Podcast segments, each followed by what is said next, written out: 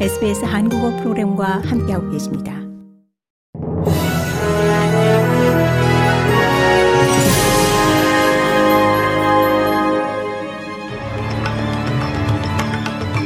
(11월 22일) 화요일 저녁에 SBS 한국어 뉴스 간추린 주요 소식입니다. 호주, 뉴질랜드가 난민 재정착 합의에 따라 뉴질랜드에 정착할 첫 번째 난민 6명이 오늘 나우루에서 뉴질랜드에 도착했습니다. 뉴질랜드는 나우루와 마누스 섬에 있는 410명의 난민들을 1년에 110명씩 3년에 걸쳐 뉴질랜드에서 재정착시키는데 합의한 바 있습니다. 현재 나우루와 파푸아 뉴기니에 있는 난민은 각각 100명이 좀 안 되는 것으로 전해졌습니다. 리차드 말스 호주 국방장관이 중국과의 긴장 완화를 위해 중국 국방부장과 회담을 가질 예정입니다.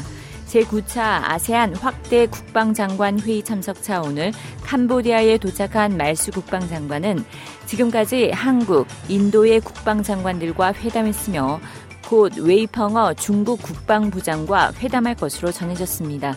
앤소니 알바니지 연방 총리가 앞서 발리에서 시진핑 국가주석과 양자회담을 한 바 있으며 양국 수장이 양자 회담을 한 건 6년 만이었습니다. 머리 달린 분지 계획이 수립된 지 10주년을 맞았습니다.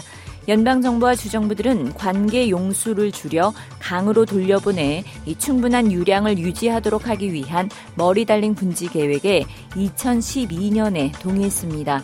해당 계획하에서 연방 및 주정부들은 관계에 사용되는 물의 양을 2024년 6월까지 2,750기가리터 줄여 이 강으로 돌려보내기로 했지만 목표치에 달하지 못할 것이란 전망이 나오고 있습니다. 홍수 피해 지역인 유고우라 마을을 방문한 연방 총리와 뉴사우스웨일주 주총리가 추가 재난 지원금을 발표했습니다. 이에 따라 최근 발생한 홍수로 피해를 입은 사업체와 비영리단체는 최대 5만 달러를 지원받을 수 있습니다. 또한 홍수 피해를 본 가정을 위해 성인 1인당 1000달러와 아동 1인당 400달러의 일회성 지원금도 제공됩니다. 고국의 코로나19 신규 확진자가 7만 2천여 명으로 69일 만에 최다를 기록했습니다. 겨울철 재유행이 본격화하면서 이 위중증 환자와 사망자 수 증가세도 심상찮습니다. 위중증 환자는 461명으로 이나흘째 400명대를 기록했고 사망자는 45명으로 어제보다도 10명 증가했습니다.